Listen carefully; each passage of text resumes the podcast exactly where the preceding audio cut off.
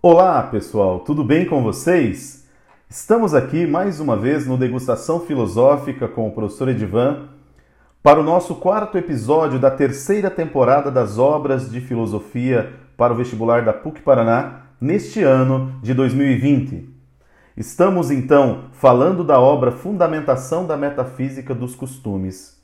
No episódio anterior, nós fizemos um, um breve apanhado sobre o início da primeira sessão, falando sobre a boa vontade. Lembro a você que esta obra de Kant vai falar sobre a sua fundamentação ética.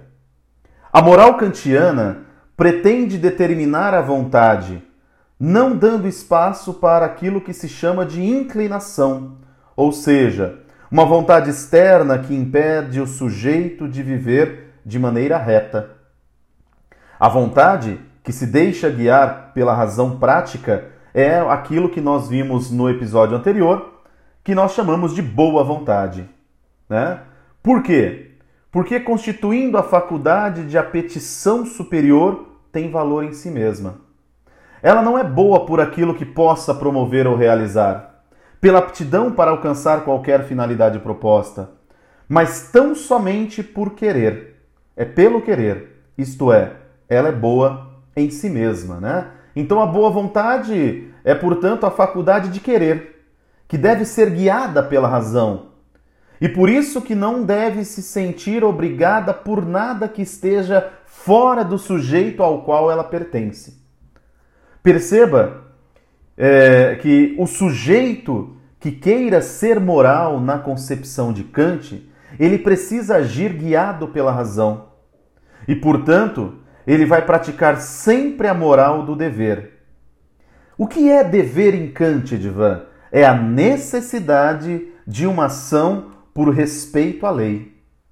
A lei que se deve respeitar é sempre a da razão, ou melhor, é sempre a da própria razão prática, aquela que governa a vontade, para que ela não seja a petição inferior, mas sim uma autolegislação. O dever é a ação moral que a razão exige do sujeito mediante o uso de uma máxima, que, mesmo propensa às inclinações, tem desfalque de tal modo que se pode tornar um princípio universal. Por quê? Pelo fato de se fundamentar na boa vontade, que é o princípio do próprio querer. Mas a questão que se coloca então é como é que pode uma máxima, que é um princípio subjetivo, ser um dever? Para que você possa compreender isso, né, essa máxima fundamentada na boa vontade, é, é importante que você entenda que tem uma outra que é aquela que é fundamentada nas inclinações. Então você precisa entender que existe a máxima fundamentada na boa vontade e a máxima fundamentada nas inclinações.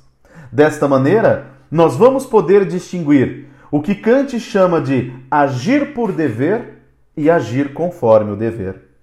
Esta é a tarefa que Kant vai adotar para si, que não é tarefa simples, né? Porque quando você pensa que um sujeito age por dever, ele pode muito bem estar te enganando e agindo conforme o dever. Então, em que consiste esse agir com o dever. A conformidade com o dever consiste em dissimular uma ação moral, onde todos pensam que o sujeito age guiado por sua razão e, na verdade, ele está agindo guiado, por exemplo, pelas inclinações. Tá claro isso? Uma benfeitoria para o próximo é sem dúvida digna de honra e aparentemente é uma atitude muito moral. Mas quando se sabe que esta ou aquela ação foi executada por medo ou por esperança, por amor ou por vingança, em nada ela terá de valor, porque ela foi executada por inclinação. Nós concluímos então que a ação está apenas em simples conformidade com o dever. E aqui então eu trago para você para nós podermos refletir um pouquinho sobre isso, para você entender melhor o que eu estou querendo dizer, alguns exemplos né, que o próprio Kant vai nos apresentar, então eu vou fazer uma adaptação para que você entenda e a gente não tome muito tempo aqui.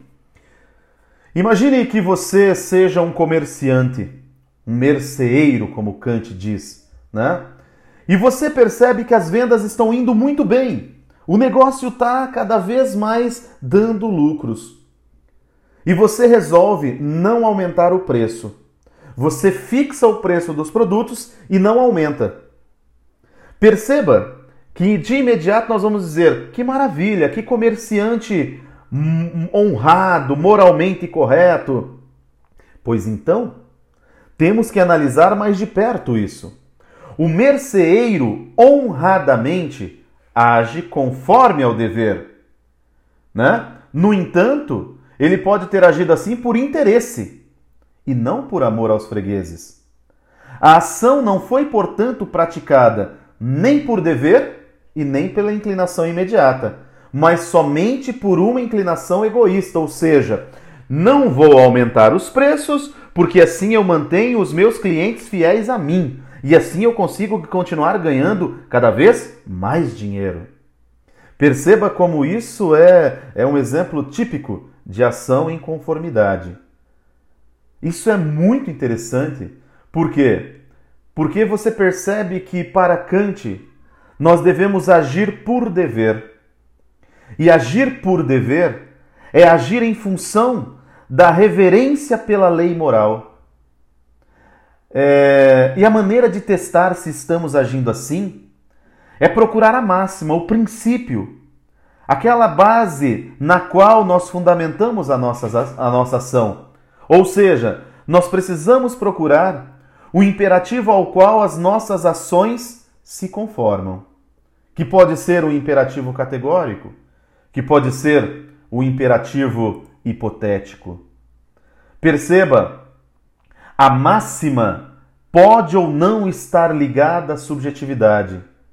Portanto, é possível ou não tirar proveito individual da máxima. Todavia, haverá dever, se de fato ela for passível de universalização.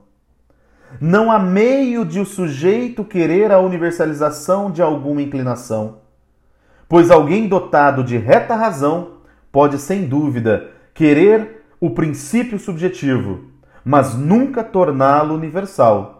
Pois, sendo ele esperto, não desejará o mal para si próprio, tornando-se vítima da própria artimanha.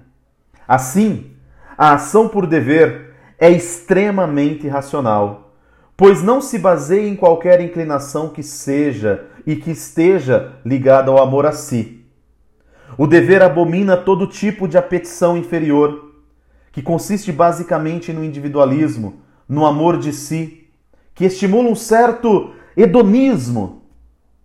Nas inclinações aparecem, é, aparecem situações, sentimentos como ódio, prazer, amizade, amor, benevolência, todos esses sentimentos que queira se tornar princípio de uma máxima que deseja determinar a vontade. Perceba o quanto isso é, é maravilhoso em Kant, né? Perceba o quanto isso é, é profundo em Kant.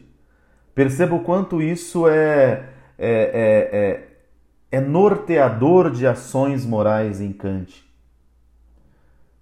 Por fim, para se saber se uma conduta praticada é moral em Kant, nós vamos utilizar o seguinte método, resumidamente. O agente deve observar sua conduta e se perguntar se esta conduta deve passar a ser universalmente utilizada.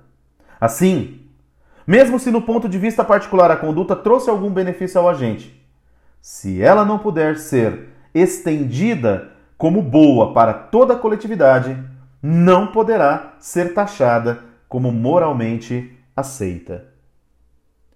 Eu paro por aqui, para que no nosso próximo episódio nós possamos concluir essa primeira parte e assim você terá todas as três obras naquilo que a PUC pergunta para você nesse ano de 2020 completas aqui nas três temporadas do nosso podcast da degustação filosófica com o professor Edivan. Até o próximo. Beijos. Tchau.